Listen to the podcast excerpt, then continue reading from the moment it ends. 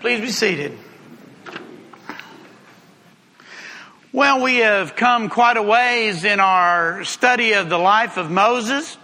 Uh, we have seen Moses as he was raised in the household of Pharaoh. We've seen Moses as he had to flee Egypt and go to the land of Midian where he married. He became a, a shepherd. And my guess is that for 40 years, Moses thought, you know, that's just about all life was going to be. And then one day God calls him from the burning bush and says, Moses, I've got something for you to do. I want you to go back to Egypt and I want you to bring my people out. I want you to confront Pharaoh. Moses wasn't all into that at first, but God eventually got his attention and with the help of his brother Aaron, that was accomplished. And then after all the plagues and the different things that went on in Egypt, we have followed the Israelites as they got to the Red Sea and then crossed the Red Sea on dry ground and then got over. Go ahead and put the map up, Dennis. And we've seen as they, they come down here and we saw where they complained and grumbled about water and about food and all those different things. But God has been leading them and they're heading to a, a meeting with God and they're going to the mountain of God. They're going to Mount Sinai, which is also known as Horeb, which is also the mountain in which God spoke to Moses through the burning bush. So this is kind of familiar territory, familiar ground for Moses. He knows this area fairly well. And so God is beginning to accomplish, beginning to come through on the promises that he made to Abraham all those many years ago. He had promised Abraham that your descendants would become a great nation. Remember at that time, it was just Abraham and Sarah. That was it. Well, now over all these years, they've come and they are a great nation numerically, numbering between one and two million, depending on, you know, who you look at or whatever. So we'll do 1.5. We'll take the average, all right? One and a half million people. So they are a great nation numerically, but they are not a great nation yet. You know, they're just vagabonds out there in the wilderness. They're just wandering around. They, they don't have any land of their own. They don't have, you know, a whole bunch of things that you would need in order to call yourself a great nation. And one of the things that they needed to become a great nation was a set of laws. Now, on July 4th, and we know this, right? July 4th, 1776, 13 independent colonies decided that they were going to declare their group independence from England. And so they did. And then a couple of years later, a year later, in 1777, in the middle of the war, the Revolutionary War, they realized that, you know, we need some kind of laws some kind of contract that kind of binds us together so that we can have unity and so that we can help each other and, and accomplish things. And so they adopted what was called the Articles of Confederation. And so that lasted for a few years. And in 1781, the war finally comes to an end. And very quickly, these 13 colonies realized that those Articles of Confederation are not good enough to really solidify us as a true nation, to protect us from our enemies, to provide for the common defense, as the preamble to our Constitution says. And so, after many years of discussion and many years of debate, eventually on October, uh, that's the wrong one, on June the 21st, 1788, the Constitution of the United States was ratified. Now, I'm a little ethnocentric. That means I believe in my country. I believe the Constitution of the United States is probably the greatest man-made document ever contrived. And when you think about all the intricacies of it and the separation of powers and the two houses and, and all those different things that went into that way back yonder, it's really remarkable. And that it has stand, stood the test of time more or less, uh, even until today. But it wasn't really until the Constitution was ratified that those 13 independent colonies really became one nation. And so God realizes that for Israel to become a nation, they needed a set of laws. And so he's calling them to the mountain because it's there he's going to give them the laws. Now, laws were not a new thing back then. Egypt was a nation of laws. And in 1901, some archaeologists discovered a rock, basically. It was kind of an obelisk kind of thing. And written on it is what was called the Code of Hammurabi. He was a Babylonian king that predates Moses by 300 years. So the Code of Hammurabi, which was laws, predates the law of Moses by about 300 years. Now that's significant for a couple things. One of the reasons it was really significant back in 1901 is because there were a lot of people who tried to argue that the Bible wasn't true because Moses, there was no writing at the time of Moses. Moses couldn't have written Genesis, Exodus, Leviticus, Numbers, and Deuteronomy. Couldn't have written that because writing hadn't been invented yet. And then they come up with the Code of Hammurabi, and not only on the obelisk, but there were some other things that were found as well, that proves that writing had come into existence long before Moses and the books of Moses that we know. So that was one of the significant things about the Code of Hammurabi. One of the others is it was very similar. A lot of the laws that are contained in the Code of Hammurabi are some of the same laws that we see God giving to the Israelites. And that tells me that, you know, when God says that with, He puts within man a certain morality, that it's there. In the Code of Hammurabi, there were things like don't steal. There were things like don't commit murder. There were things like, you know, what happens if, if this happens? And, and so there was a sense, even within the Babylonians, 300 years before Moses, that there was a, a certain right and wrong.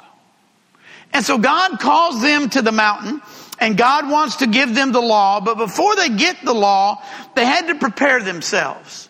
And God wanted them to prepare themselves and God wanted to prepare them.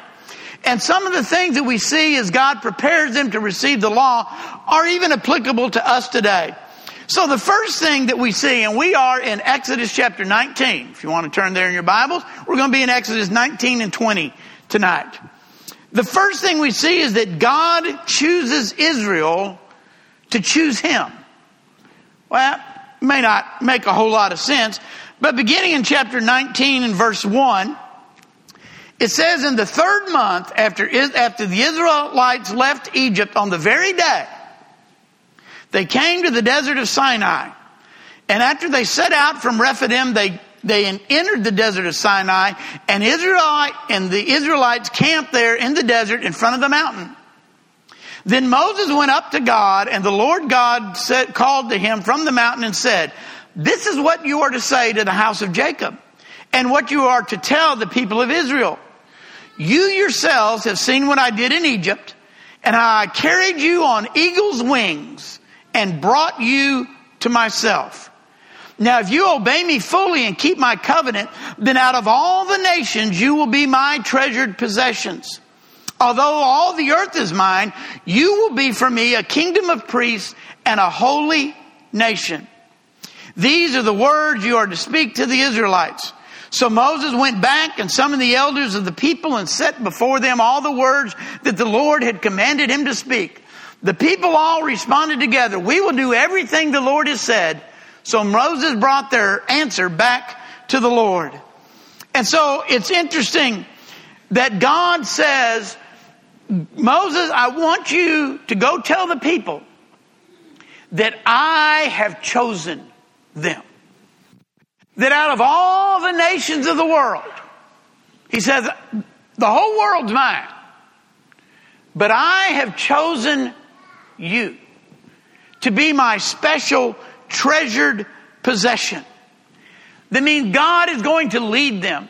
God is going to protect them. God is going to be their, their king. God is going to be their, their leader. And what is important to remember is that later on, God's going to say, especially through some of the prophets, I chose you not because you were the greatest, nation on earth. That would have been Egypt or perhaps Assyria or Babylon or one of the other nations. If he wanted to choose the great nations, he would have chosen one of them. Because when God chose Israel, they weren't even technically a real nation yet. They were just some wanderers out there. But God had chosen them way back when he said to Abraham that they were going to be his people. And so God says, You are going to be my treasured possessions, but you have to do what I say. If you choose me, in other words, I've already chosen you, but you have to choose me. And you have to follow me. And you have to do what I say. Otherwise, all the promises I'm giving to you, all the things that I am saying I'm going to do for you are not going to happen. Well, that's kind of what God does for us today. God has chosen us to be His people. We were talking about this in the high school class this morning. We were in Ephesians chapter 1 where it talks about how that God is predestined, God predestined us. God chose us from the beginning of the, before the, the, the creation of the world. And we were talking about that idea that, that God has chosen the people who choose Him. God has chosen those who are in Christ over and over again, it says in Ephesians chapter 1. And if we do what he says, the blessings and the promises are beyond our comprehension. But if we decide we're not going to follow him anymore, then God is not bound to keep those promises. Just as we know, as the Israelites move along and they reject God, God eventually has to send them into captivity. Secondly, he said, no, this isn't second, Dennis. Uh, no, there's a second under that one. Oh, no. Yeah, no. He's chosen us also to be a kingdom of priests. Later, is a, later, a physical priesthood would be established, but the entire nation of Israel were to be a priest worshiping God, and the same is true for us today. Then he says that they were going to be a holy nation. And we've talked about that word holy, that it means set apart and dedicated. It wasn't just that God chose them, He chose them for a purpose, He chose them for a reason. And that purpose and reason was to eventually bring forth the Messiah that was going to be the salvation of the entire world. God has called us to be holy. God has called us to be called out and to be sanctified. It reminds me of 1 Peter chapter 2 and verse 9 where Peter says, but you are a chosen people, a royal priesthood, a holy nation belonging to God, that you may declare the praises of him who has called you out of darkness into his wonderful light. Now that's what Peter says we are. But that's exactly what God said the Israelites were. I have chosen you. I have made you holy. I have made you separate so that you can be a light to the world. So through you, my glory might be demonstrated throughout the years. And so God says or chooses them to choose him. Now, secondly, Dennis, he talked about washing of some clothes. So look at verse number nine, number nine. The Lord said to Moses, I'm going to come to you in a dense cloud so that the people will hear me speaking with you and will always put their trust in you. Then Moses told the Lord what the people had said. And the Lord said to Moses, go to the people and consecrate them today and tomorrow. Have them wash their clothes and be ready by the third day because on that day the Lord will come down on Mount Sinai in the sight of all the people. Now, we understand the idea, you know, we can, we can kind of, they've been wandering in the wilderness for three months. They'd been in the desert for three months. We know from some of the encounters we'd had, we had a little earlier, they didn't find a whole lot of water while they were in the desert. And I don't know what their general hygiene code was back then. I don't imagine they bathed nearly as much as we do today. Probably didn't even bathe as much as way back when, when you know, when you, you took a Saturday night bath. You know, probably didn't even bathe that much. So they were a dirty, stinking group of people. By the time they'd been wandering for three months and got to the mountain. And God says, you need to clean yourselves up. You need to wa- consecrate yourselves. You need to wash your clothes. I'm giving you two days to get ready. And then on the third day, I'm coming down. Do you get the idea that God wanted them to understand that this was a momentous occasion? This was a new start. This was a literally a clean start. God is kind of saying to the Israelites, yeah, we've already been through a, a bunch in the last three months, but starting now, things are going to be different. Isn't that what baptism is for us as well? God says you've been out there, you've been in the world, you're dirty, you're stinky, you're filled with sin and all those kinds of things.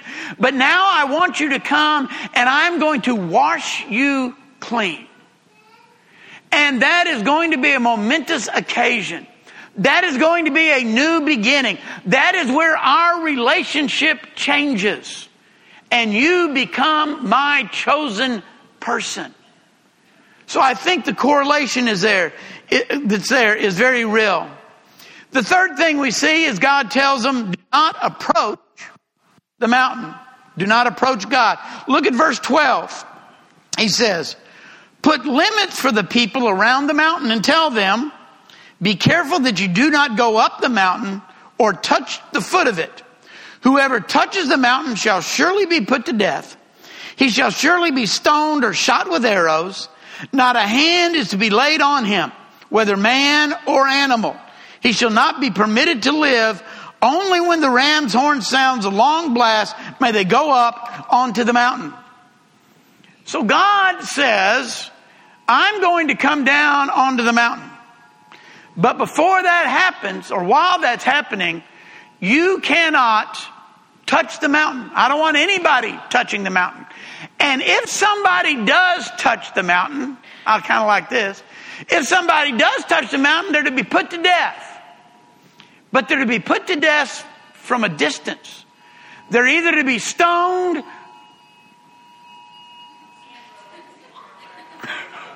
okay. Okay, well, then somebody needs to get a hold of Amber. All right, so where were we? Yeah, we were talking about if somebody touched the mountain, they were either to be stoned or shot with arrows. They weren't to be strangled. Nobody was to touch them. You kind of got the, you know, the idea that they were, they were, they were deadly themselves. If somebody touches the mountain and then you touch them, you get the idea you're both goners. But God put up this, this boundary around the mountain. And I used to wonder, why? It seems at every step that God is trying to keep the people at a distance. And then, not too long ago, and I've mentioned this to you, I kind of came to a conclusion. That's exactly what God was doing. The whole point of the old law where only the priest, the high priest, could enter the most holy place and only once a year. The whole idea of that was to explain to the people, to show to the people that because of their sin, there is this separation between God and man, between the holy and the common. All the way back from the first sin, when God, after Adam and Eve sinned, He says, uh uh our relationship cannot be the same anymore. You got to get out of the garden. And so we have all this going on and we have this, this do not come up on the mountain. You have all these different things. And in, in their time, they may not have understood it all. But I think looking now back, that was God's purpose. You see, if there was no strain in the relationship with man and God, if there was no separation between man and God, then what was the purpose of Jesus? Why did he need to come? If sin did not separate us from God, like Isaiah says it does, then there wouldn't have been any need for all of that.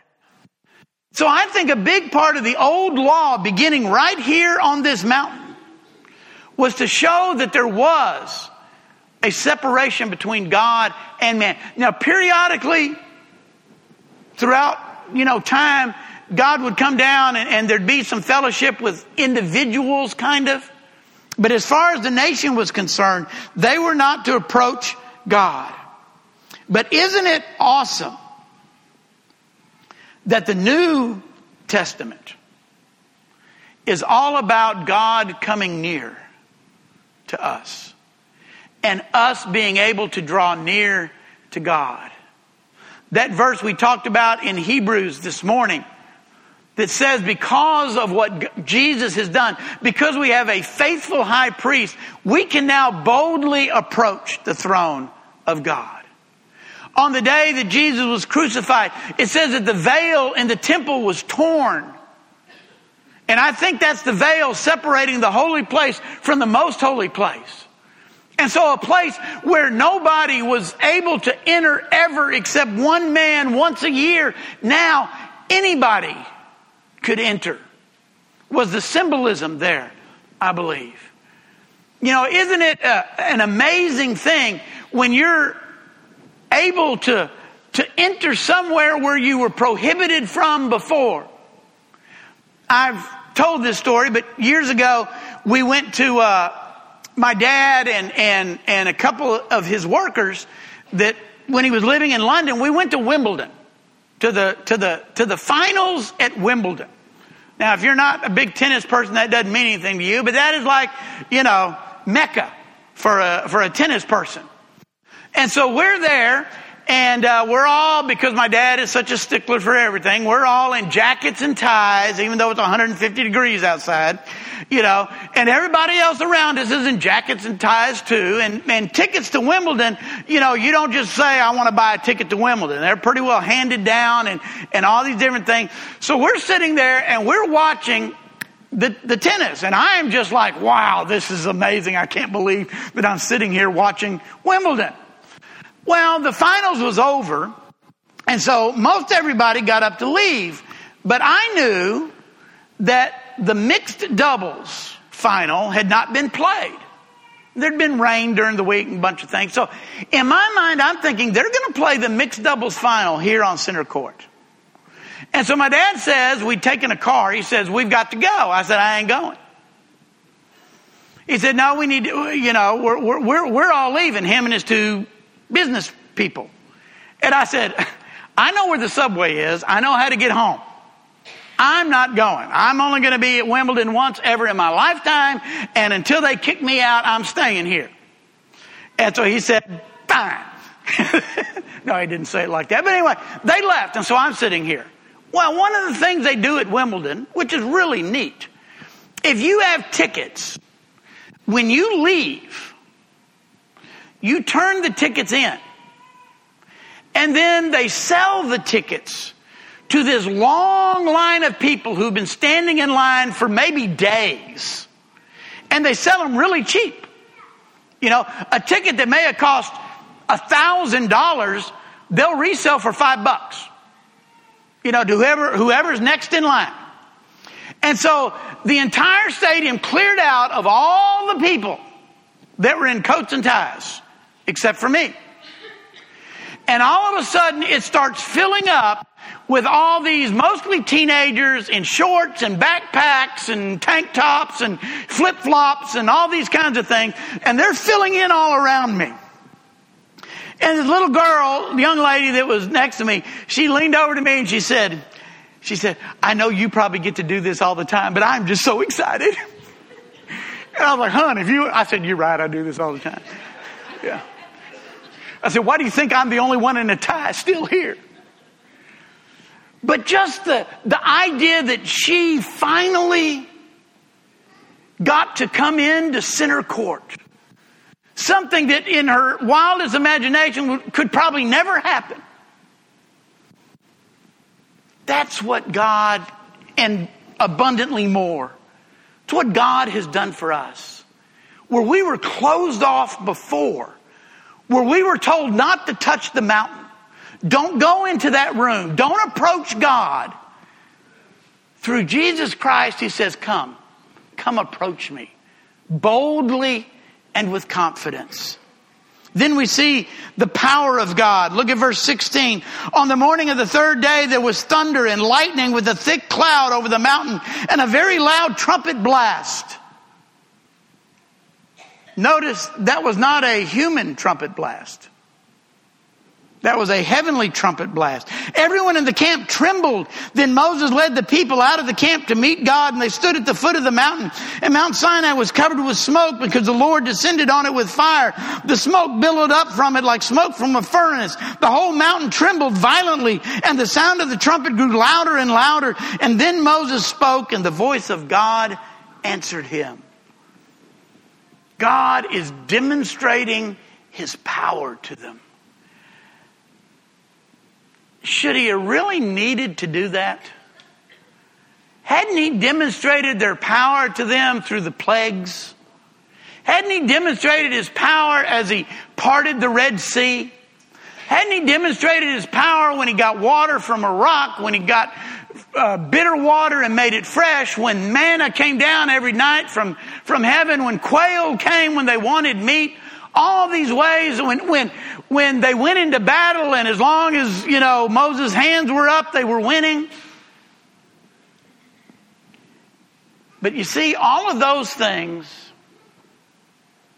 were instances in which God demonstrated his power through somebody else, mainly Moses.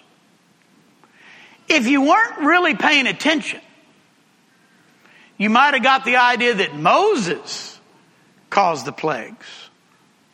You might have got the idea that it was Moses who reached out his staff and separated the Red Sea.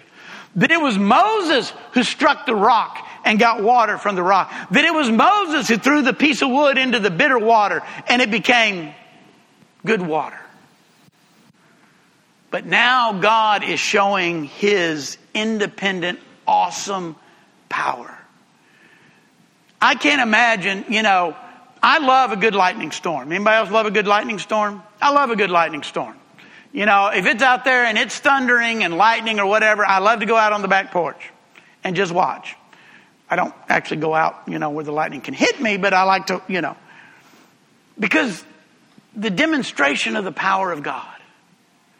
And that is nothing compared to what was going on on this mountain. I mean, you had all kinds of stuff. You had fire and you had lightning and you had earthquake, trembling. You had all these different things. You had clouds. You had everything going on. And I don't think that it's by accident that some of those same things happened when Jesus died. Darkness came over the land. Earthquake happened, tore the what's the, the veil of the temple. Thank you. Chuck's not here to help me. Graves opened up. God demonstrating his power again. And then lastly, we see the essence of the law. In chapter 20, and verses 1 through, oh, about 17, God gives us what we call the Ten Commandments. Now, you studied the Old Testament, you know that the law of Moses is a lot bigger than Ten Commandments. I mean, it goes into what the priests wear, it goes into what you can eat and not eat, it goes into all these different things, all these different laws that God has for His people. But here in these Ten Commandments, I think God is saying here is the essence of spirituality and morality. Now, some of these other laws, you know, are about different kinds of things. You might call it an outline to the law that's to come. You might call it the table of contents. I mentioned it a minute ago. We have a preamble to the Constitution. I kind of look at the Ten Commandments as a preamble to the law. This is what the law is going to be about. And he says, I am the Lord your God who brought you out of Egypt and brought you out of the land of slavery. You shall have no other gods before me. You shall not make for yourself an idol in the form of anything in heaven or on earth, waters in the uh, beneath or below. You shall not bow down to them or worship them, for I am the Lord your God. I am jealous, punishing the sins of the fathers to the third and fourth generation of those who hate me, but showing love to a thousand generations of those who love me and keep my commandment. Worship only me and don't make any idols. Don't get those two confused. Those two commandments are not the same. One, worship me and worship me only. The second one I think has more to do with don't make any image through which to worship me. Don't do that. I don't want you to make an idol in my name. I mean, sure, he says don't worship idols, but isn't that covered in commandment one? Have no other gods but before me but me? You know? That's why in a couple weeks, God is going to be so angry when Aaron makes the golden calf. That's going to be why when Israel secedes from Judah and King Jeroboam sets up the golden calves in Dan and Bethel, he's not creating a new religion. He's not saying don't worship Jehovah. He's saying don't go to the temple in Jerusalem and worship Jehovah. We're going to worship him through these golden calves and his sin is the sin to which all other sins are compared the rest of the Old Testament. So and so did bad, but not as bad as the sin of ne- uh, Jeroboam, son of Nebat. Because nothing was as bad as that. And then he goes on and talks about do not misuse the name of the Lord your God. Remember the Sabbath day. Honor your father and mother. Do not commit murder, adultery, steal. Do not lie, give false testimony. Do not covet. You know, if our world, 10, 10, 10, you can count them on two hands, right? If we could just live in a world where everybody just observe those Ten Commandments. Wouldn't that be a wonderful place? Be a wonderful place. Now, God has more in store for us than that. But tonight, I just wanted us to think about the awesome sight as a million and a half people surrounded a mountain, and God came down and spoke to them but they couldn't approach. Jesus comes, and we are called to draw near to God. We are called to approach God. So we have it so much better than the Israelites ever even could have imagined. If there's some way we can help or encourage you this evening, we invite you to come now as we stand and as we sing. We hope by listening to this lesson, you have found a better understanding of the Bible, and through that better understanding, find a closer relationship with God and His Son, Jesus Christ, our living Savior. If you have any questions or desire more information, please feel free to contact us here at the Daingerfield, Texas Church of Christ. You can find us at dfield.org. That's D F I E L D coc.org. Or you can email at dfieldcoc779 at aol.com. Or you can call us at 903 645 2896. If you are local to the Daingerfield area, we would love an opportunity to meet you and encourage you in person at 818 West W.M. Watson Boulevard, Daingerfield, Texas 75638. Our meeting times are Sunday mornings at 9:30 a.m. for Bible class and 10:30 a.m. for worship service. Sunday evening at 6 p.m. for worship service, and Wednesday evening at 6:30 p.m. for our midweek Bible class. Grace and peace be with you always.